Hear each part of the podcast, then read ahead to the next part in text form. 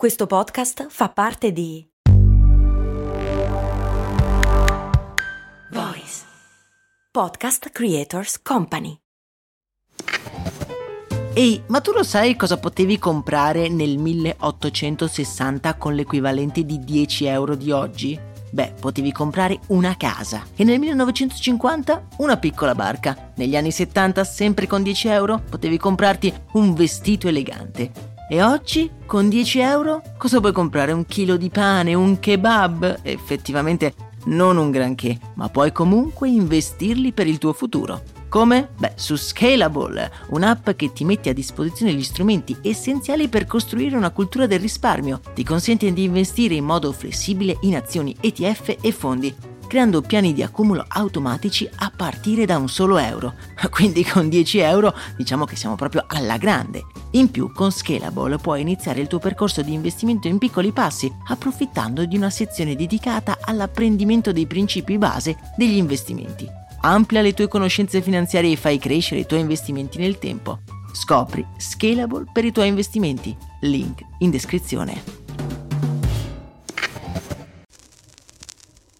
Max Corona, che sarei io, presenta Storie di Brand, un entusiasmante viaggio back in the future alla scoperta delle storie che si nascondono dietro i marchi più famosi. Bentornati miei cari viaggiatori nel tempo. Oggi andiamo a delineare i contorni di una storia davvero controversa, una storia che abbiamo già iniziato a raccontare nel precedente episodio e che oggi vivremo in prima persona accanto ad un businessman con una strana missione in testa. Ma non perdiamo altro tempo e tuffiamoci di nuovo nel passato. Ma voi eh, vi ricordate dove eravamo rimasti? Eh sì, anche oggi non si scappa, miei cari. Anche oggi dobbiamo tornare indietro nel tempo.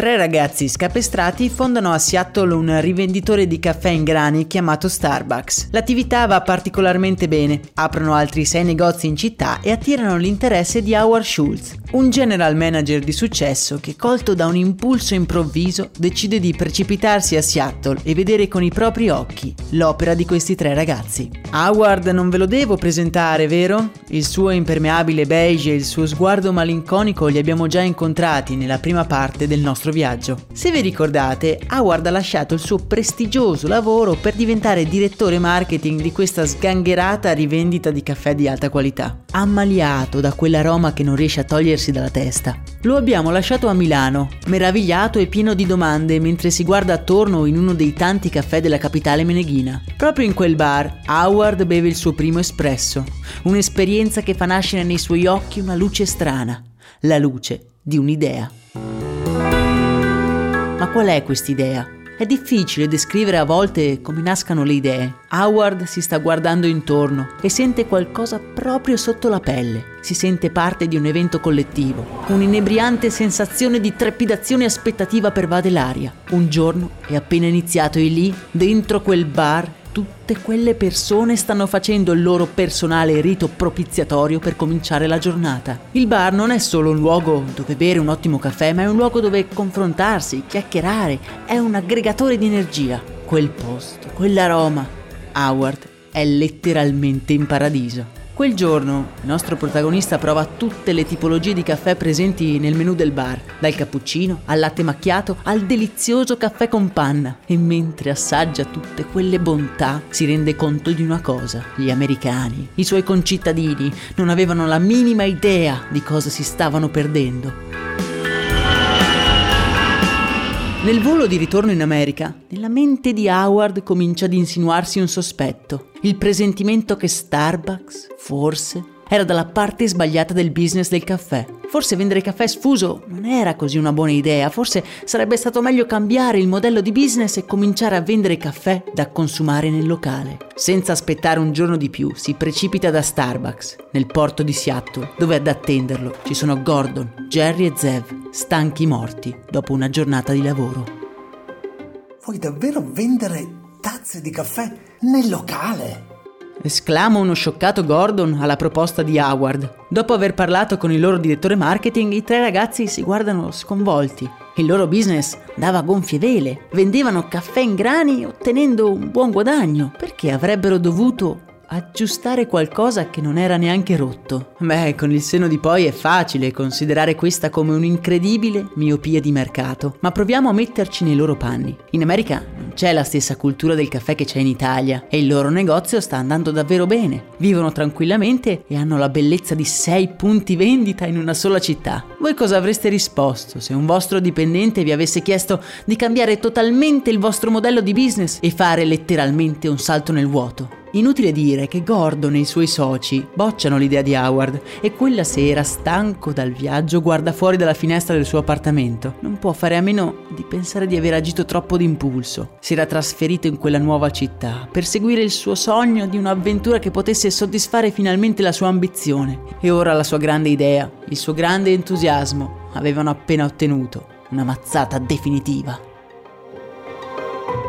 Howard però non si fa abbattere, convinto che prima o poi anche i soci di Starbucks si sarebbero resi conto dell'immenso potenziale di rendere il caffè non più un prodotto, ma uno stato mentale, una filosofia. Perché è questo che ha in mente Howard. In America il caffè è visto come un intruglio che serve in primo luogo per scaldarsi e poi per stare svegli, mentre in Italia la filosofia del caffè è totalmente diversa. Il caffè è un rituale, un rituale che esula dal prodotto in sé, è una tradizione che accomuna tutte le persone e crea dipendenza. È una miniera d'oro, pensa Howard mentre cerca di piazzare dei sacchi di caffè Sumatra ad una fiera campionaria qualche giorno dopo. I giorni passano senza troppe sorprese, finché qualcosa di inaspettato accade. Un'idea considerata folle diventa improvvisamente un'ancora di salvezza. E qui dobbiamo fare una piccola premessa. Vi ricorderete che il grande mentore dei ragazzi nei primi mesi di attività è stato un certo Andrew Pitt, fondatore del Pitt's Coffee and Tea, una vera istituzione per tutti gli amanti del caffè nella costa ovest degli Stati Uniti. Bene, ora il Piz Caffè sta attraversando un periodo di difficoltà e propone ai suoi vecchi pupilli di Starbucks di rilevare l'attività. Mossi dalla riconoscenza e dall'opportunità di creare un vero e proprio impero nel commercio del caffè, decidono di indebitarsi per comprare e rilevare l'attività del loro vecchio mentore. Ed è così che nel 1986 la Piz Coffee passa sotto il controllo della Starbucks Coffee Tea. L'operazione è un vero e proprio suicidio economico per Starbucks, Pizza è pieno di debiti e i ragazzi, pur di cogliere al volo questa grande opportunità, rilevano l'attività per una cifra a dir poco folle. È una giornata come molte altre, quando un preoccupato Gordon chiama nel suo ufficio proprio Howard, il suo direttore marketing. Siamo in crisi. Dobbiamo trovare al più presto una soluzione. Siamo pronti a tutto, anche, anche a trasformarci in una caffetteria se fosse necessario.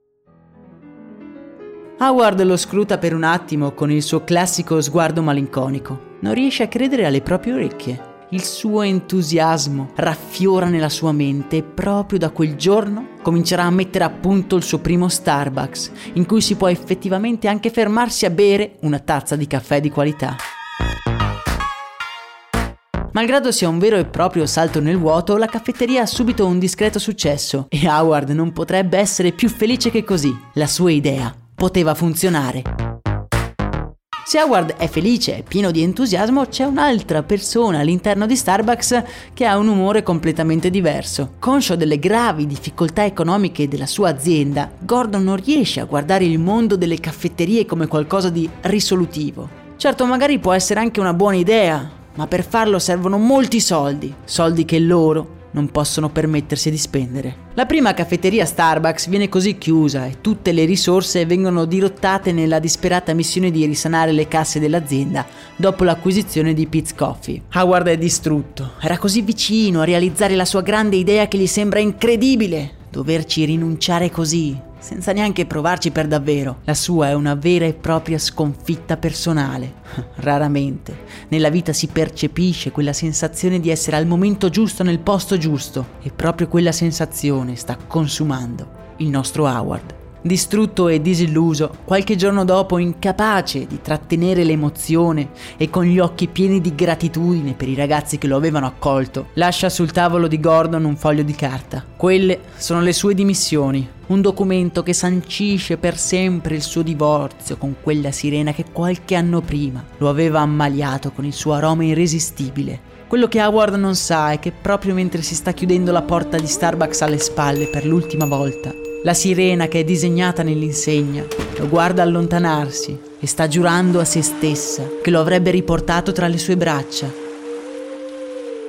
Ma per raccontare questa storia dobbiamo andare con ordine. Dopo giorni di sconforto puro e semplice, Howard decide di mettersi all'opera. Ok, l'avventura di Starbucks è andata male, ma non ha nessuna intenzione di arrendersi e chiuso nel suo classico impermeabile beige prende in affitto un vecchio negozio che in poco più di un mese trasforma nella sua prima caffetteria, dando così vita all'idea che lo tormenta ormai da mesi. Si chiama Il Giornale sì, sì, proprio come in italiano, il giornale. Ha come logo un vecchio marinaio e l'esperienza che si può vivere nel locale, beh, è piuttosto particolare. Innanzitutto non ci si può sedere, gli italiani bevono principalmente il caffè al bancone. Ottimo, allora creiamo un enorme bancone e liberiamoci dei tavolini. Scelta a dir poco discutibile. C'è da considerare poi il fatto che tutto il locale è una cozzaglia di stereotipi nei confronti del nostro paese, tipici di chi ha vissuto in Italia solo pochi giorni e non conosce realmente la nostra cultura. Per farvi capire, entrandone il giornale si entra in un'estetica tipica che ci si può trovare in un film tipo Il Padrino e tutto il locale è poi immerso nella musica lirica, che è l'unico genere di musica ammesso e poi tutti i baristi sono vestiti in modo super elegante, come se fossero appena usciti dal pubblico della scala. Malgrado questa cozzaglia di elementi che probabilmente avrete già capito non davano vita ad un risultato molto stimolante, Howard è felice di accogliere i suoi primi clienti che incuriositi si fermano per un caffè. L'entusiasmo per la sua nuova apertura non dura moltissimo e per dare il via alla grande rivoluzione che ha in mente il nostro protagonista deve assolutamente aprire altri negozi e espandersi in tutta la città. Ora non fraintendetemi, il giornale non va male, è un'attività commerciale che suscita curiosità tra la gente, ma dei guadagni vertiginosi che Howard aveva in mente, beh, non c'è neanche l'ombra. Comincia così un'odissea alla ricerca di finanziamenti che gli possano permettere di trovare i soldi necessari per poter aprire più negozi. Come spesso abbiamo visto nelle nostre storie, convincere possibili finanziatori a vedere quello che vedi tu in una particolare idea, beh, non è affatto facile. E Howard ogni volta che esce da un meeting è sempre più depresso e una sera torna a casa sfinito. Il suo immancabile impermeabile beige è tutto sgualcito e in mano ha una bottiglia di scotch. Non giudicatelo, ha pur sempre bisogno di tirarsi sul morale, in qualche modo. Chiavi nella toppa e distrattamente tende il braccio per prendere le buste nella cassetta delle lettere. Entra in casa, prende un bicchiere e si versa un po' di liquore. Sorseggiando, si passa le buste tra le mani. Tra quelle lettere ce n'è una con un simbolo familiare stampato sulla busta. La sirena che lo aveva ammaliato qualche anno prima era tornata a fargli visita. Preso dalla frenesia di chi non riceve notizie da un caro vecchio amico da molto tempo, apre la busta. Howard, abbiamo saputo che cerchi investitori per la tua catena di caffetterie. Voglio farti sapere che puoi contare sul nostro aiuto.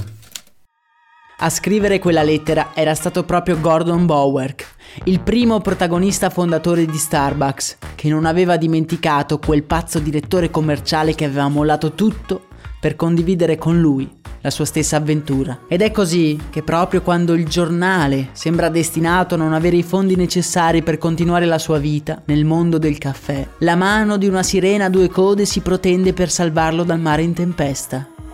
Gordon e gli altri soci di Starbucks investono così 100.000 dollari ne Il Giornale, attirando a loro volta altri investitori della baia di Seattle fino a raggiungere la cifra di 750.000 dollari. Ovviamente questi soldi non arrivano senza condizioni. Il giornale prima di tutto deve dotarsi di posti a sedere per essere più accogliente e poi deve dare definitivamente un taglio a quella dannata musica lirica. Il giornale quindi si trasforma, piccoli cambiamenti che lo rendono un luogo di ritrovo tipico, dove sorseggiare un forte caffè nero e chiacchierare in tranquillità. Le tessere del mosaico si stanno riordinando nella vita di Howard. Un disegno più grande è pronto per lui, ma lui questo ancora non lo sa.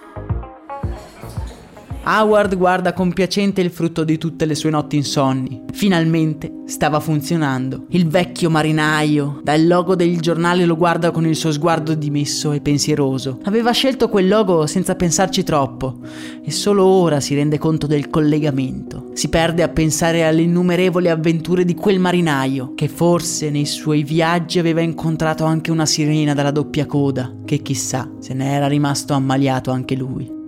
Ma proprio mentre le cose si stanno indirizzando verso i binari della tranquillità, qualcosa di inaspettato stravolge la quotidianità del nostro protagonista e ancora una volta è colpa di quel Gordon Bowerk e della sua dannata sirena.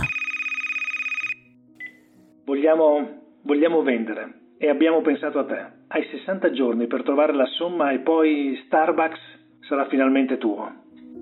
Howard non può credere alle proprie orecchie.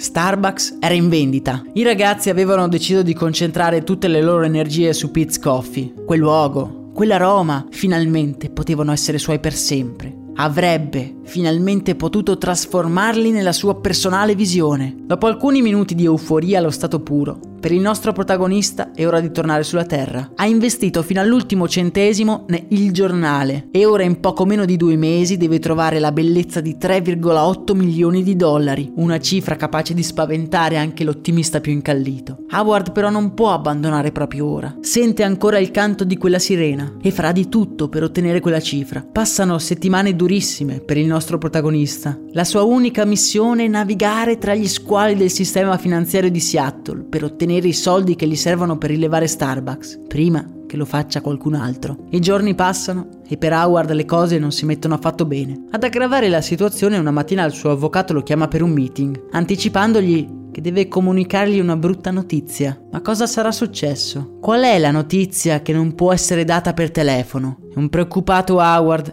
nel suo scaramantico impermeabile beige, entra nell'ufficio di quell'avvocato, impaziente di scoprire il grande mistero. Ciao, sono Max Corona e prima di dedicare tutta la mia vita a raccontare le storie di tre marchi più famosi, volevo avere un fast food. Un fast food di zuppe per la precisione. Sì, sì, hai capito bene, un posto proprio come un vero e proprio fast food di hamburger, ma al posto dei panini vellutate e minestre. Avevo trovato anche un nome, So Up. Purtroppo non ho mai dato una vera occasione a questa idea. All'epoca lavoravo, dovevo pagare l'affitto, sapete, lasciare tutto per lanciare una startup mi sembrava un rischio troppo grande. Ed è un vero peccato che all'epoca non ci fosse un progetto come lo Startup Builder di Startup Gigs, che supporta anche questo ascolto. È un percorso pratico, concreto e flessibile che ti dà tutti gli strumenti per poter credere nella tua idea aumentando così la probabilità di successo, e che in 14 edizioni ha già incubato oltre 1000 progetti, supportato oltre 2000 persone e aiutato loro a raccogliere oltre 9 milioni di euro di finanziamento. Non è necessario lasciare il proprio lavoro e fare un salto nel vuoto per dar voce a quell'idea che ti tiene sveglio la notte. Se hai un'idea che vuoi finalmente realizzare, questo è il momento. Le candidature sono aperte. Prenota subito la prima chiamata di approfondimento gratuita. Trovi tutte le informazioni su www.startup appbuilder.it. Siamo a Seattle, stato di Washington. Howard Schultz ha appena fondato Il Giornale, la sua prima caffetteria, quando scopre che Starbucks è in vendita. Per impossessarsi del magico canto della sirena ha bisogno di 3,8 milioni di dollari e deve trovarli in fretta. Proprio vicino allo scadere dei due mesi di prelazione, il suo avvocato lo chiama per una brutta notizia e Howard arriva nel suo ufficio aspettandosi il peggio. Ma niente poteva prepararlo a quello che avrebbe ascoltato. Un investitore di Il Giornale ha presentato un'offerta di più di 4 milioni di dollari per Starbucks, aggirando di fatto il nostro protagonista e pugnalandolo alle spalle. In quel momento, il fragile mondo in cui si reggeva il sogno di Howard crolla, prosciugandogli anche le ultime energie per stare in piedi e sprofondando su una poltrona dello studio. Era finita. Non solo era improbabile riuscire a trovare 3,8 milioni di dollari in pochi giorni, ma un suo stesso investitore aveva offerto una cifra più alta. Il sogno di ricongiungersi con la sua sirena era ufficialmente tramontato. Il suo avvocato vedendolo in quello stato, cerca di rincuorarlo, invitandolo a parlare con il socio anziano dello studio, un avvocato molto influente in città. E forse, con la sua intermediazione, sarebbe stato possibile risolvere la questione. Con poca convinzione, Howard si dirige verso la porta di legno massiccio che divide l'atrio dall'ufficio del grande capo. Si ferma davanti a quel nome incastonato nel legno della porta incorniciato in una targa d'oro. Un nome che noi conosciamo molto bene, un nome che di lì a pochi anni entrerà nelle case di ognuno di noi, dominando il mercato dei personal computer e stravolgendo per sempre il mondo della tecnologia. Su quella porta campeggia il nome di Bill Gates Sr., già, il padre di quello che all'epoca è l'astro nascente della tecnologia mondiale ed è socio anziano del più grande studio legale di Seattle ed è uno dei personaggi più controversi della recente storia non solo della città, ma dell'intero Stato.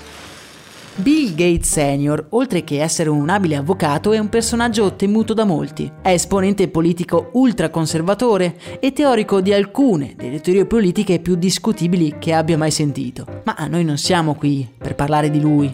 A noi chi interessa è quello che sta dietro quella porta di legno massiccio. Howard Schultz, che ignaro del personaggio che sta per incontrare, bussa timidamente alla sua porta.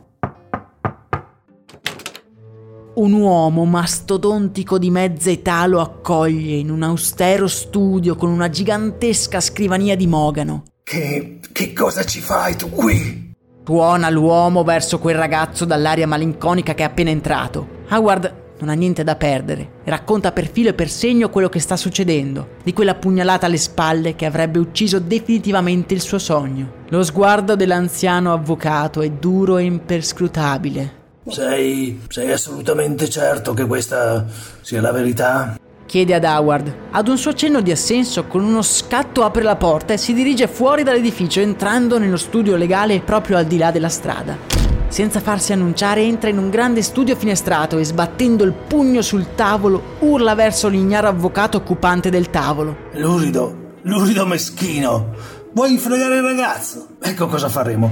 Tu ritirerai la tua offerta e lascerai al ragazzo il suo sogno. Senza aspettare la risposta, gira i tacchi, ripercorrendo la strada inversa verso il suo studio legale. Howard, che ha assistito alla scena, è sconvolto. Quell'uomo lo spaventa terribilmente. Ma quindi è così che fanno gli affari i pezzi grossi? Non ti devi preoccupare per i soldi. Io e mio figlio ti aiuteremo. Queste parole, oltre a congedare il nostro Howard, sanciscono il legame tra due generazioni di Bill Gates è quello che diventerà uno dei più grandi marchi del nuovo millennio. Ma anche qui andiamo un attimo con ordine. Come possiamo immaginare, la giornata di Howard è stata tutt'altro che tranquilla. È passato dal sentirsi con le spalle al muro, fregato da chi avrebbe dovuto sostenerlo, al conoscere la controversa figura di Bill Gates Sr., fino a vederlo letteralmente minacciare chi cercava di fregarlo. E in tutto questo turbinio di emozioni, se aveva capito bene, aveva anche trovato i soldi per comprare Starbucks. Eh sì, questo giorno pazzo rimarrà indelebile nella vita del nostro protagonista. Un'altra tessera di quel mosaico di cui piano piano riusciamo a riconoscere il disegno generale. Il marinaio può finalmente riabbracciare la sua sirena. Una volta ottenuto il controllo operativo di Starbucks, Howard può finalmente dare voce a quel piano che sta affinando negli ultimi anni, trasformare Starbucks in una catena di caffetterie in cui le persone possono rifugiarsi dalle tempeste delle loro vite, trovare un porto sicuro dove gustarsi un caffè nero di qualità. C'è solo un piccolo inghippo che può frenare il geniale piano del nostro protagonista dagli occhi malinconici. Agli americani il caffè di qualità sembra non piacere. Lo reputano troppo forte e intenso e molto diverso da quello che bevono nei diner americani. Ma qui chi è che si sta sbagliando? Howard è convinto che agli americani il suo caffè non piaccia solo perché sono abituati alla mediocrità. Il caffè dei diner è anacquato e scadente e soprattutto costa poco perché vale poco. Il suo invece è quello vero. Costerà di più e una volta capita la differenza le persone non ne potranno più fare a meno. C'è solo una strategia possibile per convincere gli americani che è proprio Starbucks quello di cui hanno bisogno. E questa strategia è l'espansione. Attirando sempre più investitori, Starbucks riesce a intraprendere una strategia di espansione senza precedenti. Dal 1992 Starbucks comincia ad aprire ad ogni angolo della strada e le persone cominciano a chiedersi cosa ci sia di così speciale in quel tipo di locale. La voce comincia a girare e i locali cominciano a riempirsi. Nel 1996 gli store aperti sono già più di 1000 in tutta America e all'inizio del nuovo millennio sono già più di 3000 e nel 2007 addirittura 15.000, arrivando a raggiungere la cifra record di uno store aperto ogni 4 ore. Così facendo, Starbucks entra di diritto nella quotidianità delle persone, diventando un vero e proprio status. Nel 2000 il nostro amico deciderà di lasciare la compagnia, convinto di aver dato la sua giusta direzione. In realtà poi sarà costretto a tornare alla guida della sua creazione nel 2008, quando il brand entrerà in una crisi sia di ricavi ma anche di qualità. Infatti in una lunga lettera pubblica, che potete tra le altre cose trovare anche su Instagram, Story di Brand, Howard rimprovera tutti i manager di ogni Starbucks di aver sotterrato l'anima di quella sirena a due code dietro il mantello dell'efficienza, capace solo di offuscare la qualità del prodotto e sradicare la ritualità del mondo del caffè. Proprio in quegli anni ritorna al fianco della sua sirena, traghettando quel marchio creato in una fredda notte nel porto di Seattle, in uno dei marchi più importanti degli ultimi anni, con oltre 65.000 store e 300.000 dipendenti. Ma non ci stiamo dimenticando di qualcuno. Che fine hanno fatto i tre protagonisti iniziali della nostra storia? Gordon, Jerry e Zev gestiranno per anni il brand Piz Café, trasformandolo anche lui in una caffetteria, portandolo al successo e rimanendo loro tre per sempre amici. Howard rimarrà per sempre fedele alla sua filosofia. Starbucks è da sempre un porto sicuro dove lavorare e lasciarsi le bufere della vita alle spalle. Ovviamente non mancano le controversie, alcune delle quali le abbiamo anche trattate o le tratteremo nel podcast Brandy, un appuntamento giornaliero per approfondire in modo curioso il mondo del marketing. Lo trovi tra le altre cose, in descrizione. Siamo arrivati alla fine del nostro lungo viaggio. Spero vi siate divertiti almeno la metà di quanto non lo abbia fatto io. Vi ricordo di dare una controllata alla descrizione dell'episodio per avere tutti i link di approfondimento. Io vi abbraccio nella speranza di risentirci presto. Vi saluto. Io sono Max Corona e questo, ancora una volta, è Storia di Brand.